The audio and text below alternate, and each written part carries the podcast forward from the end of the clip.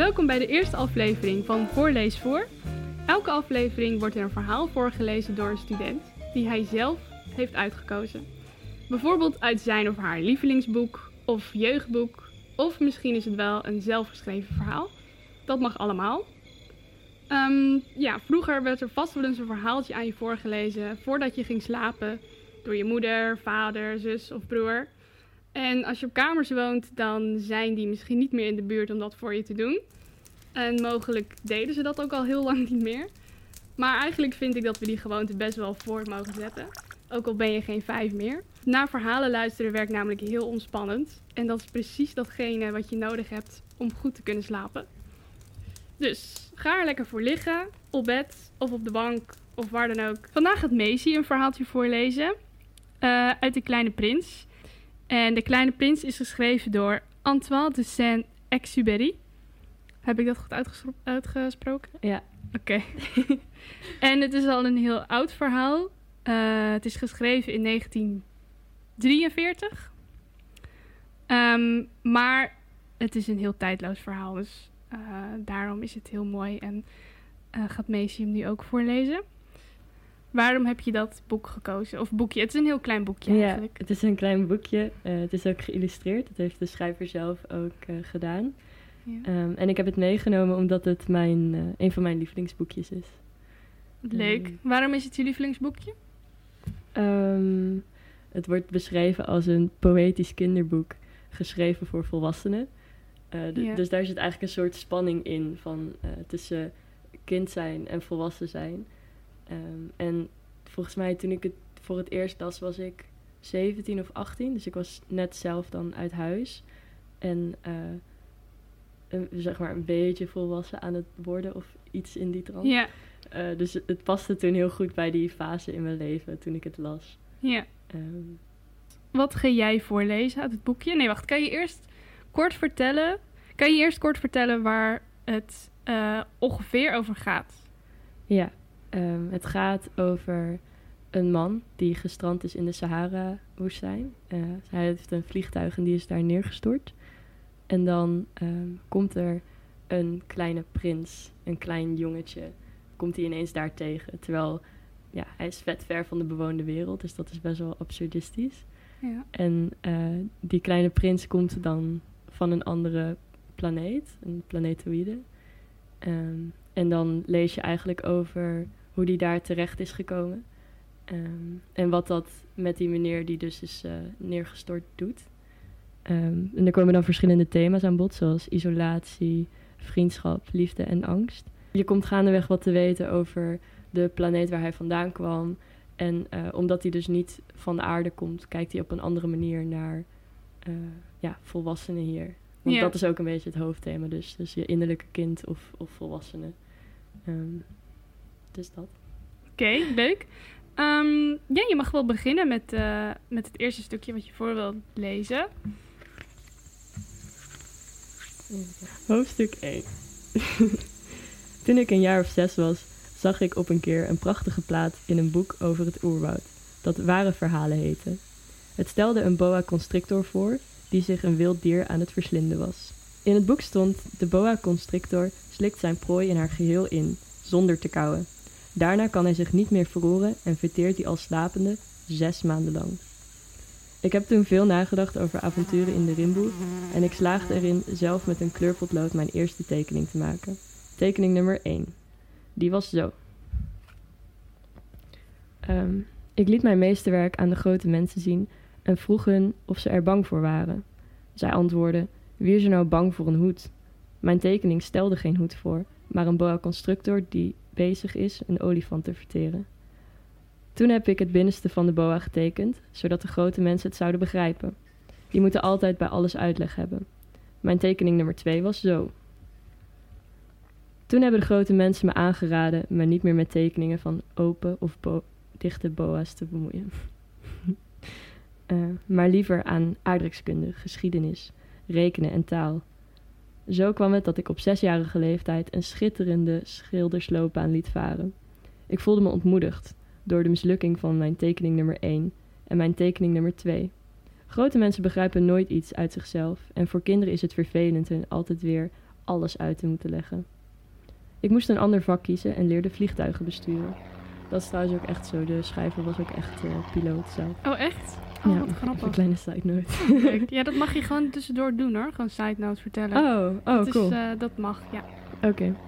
Ehm, ik heb zowat overal gevlogen en aardrijkskunde kwam mij inderdaad heel goed van pas. Met één oogopslag kon ik China van Arizona onderscheiden. Dat is erg makkelijk als je s'nachts verdwaald bent.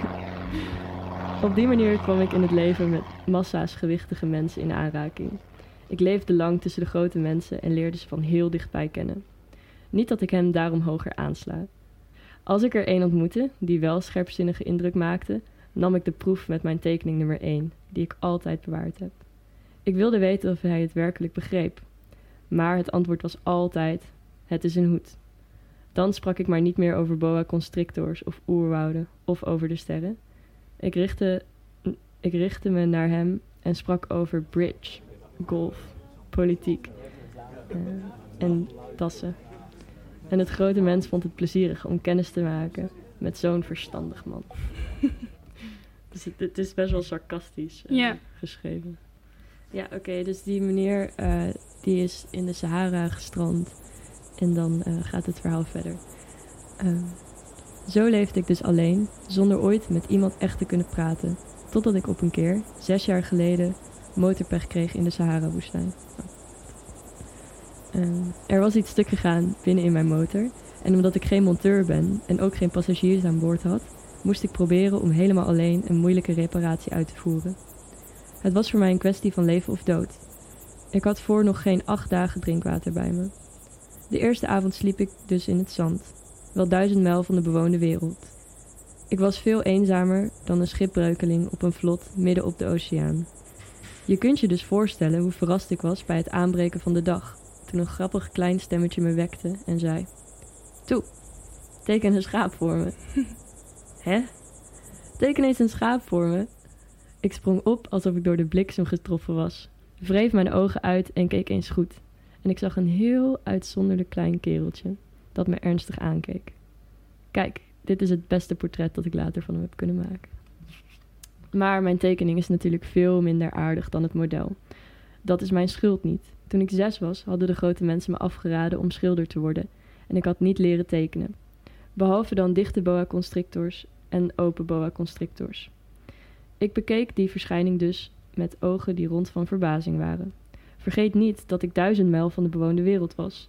Maar dat kleine ventje zag er niet uit alsof hij verdwaald was, of doodmoe, of hongerig, of dorstig, of angstig.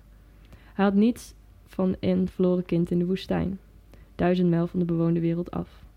Toen ik me eigen eindelijk een woord uit kon brengen, vroeg ik hem: Wat doe je hier eigenlijk? En toen herhaalde hij heel zacht, alsof het over iets heel serieus ging. Toe. Teken eens een schaap voor. Als het geheimzinnige al te veel indruk op ons maakt, moeten we het wel gehoorzamen. Hoe zinloos het mij ook leek, op duizend mijl van de bewoonde wereld en in doodsgevaar, ik haalde een blaadje papier en een vulpen uit mijn zak. Maar toen bedacht ik me dat ik vooral aardrijkskunde, geschiedenis, rekenen en taal geleerd had.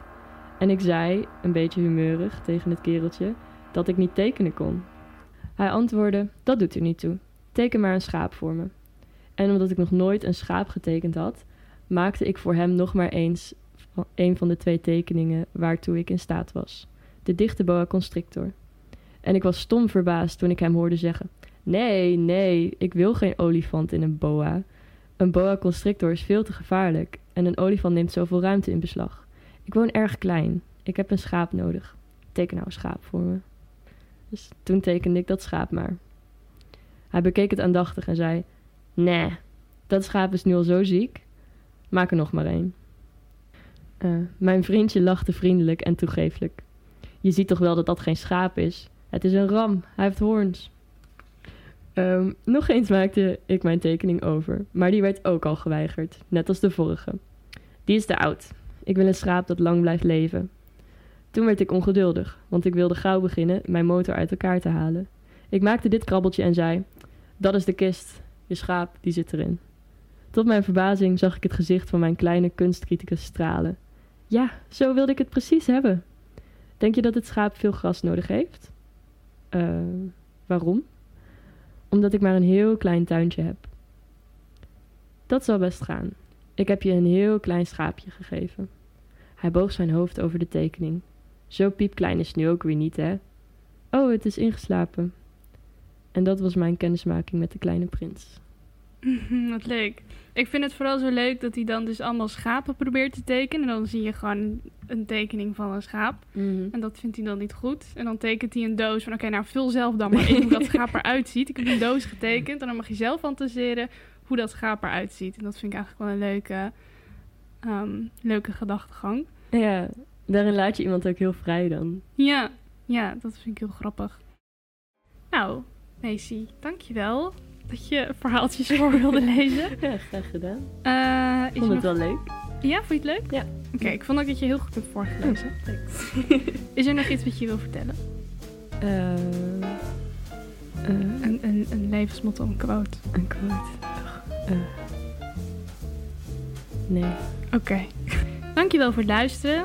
En tot de volgende keer. En wat rusten.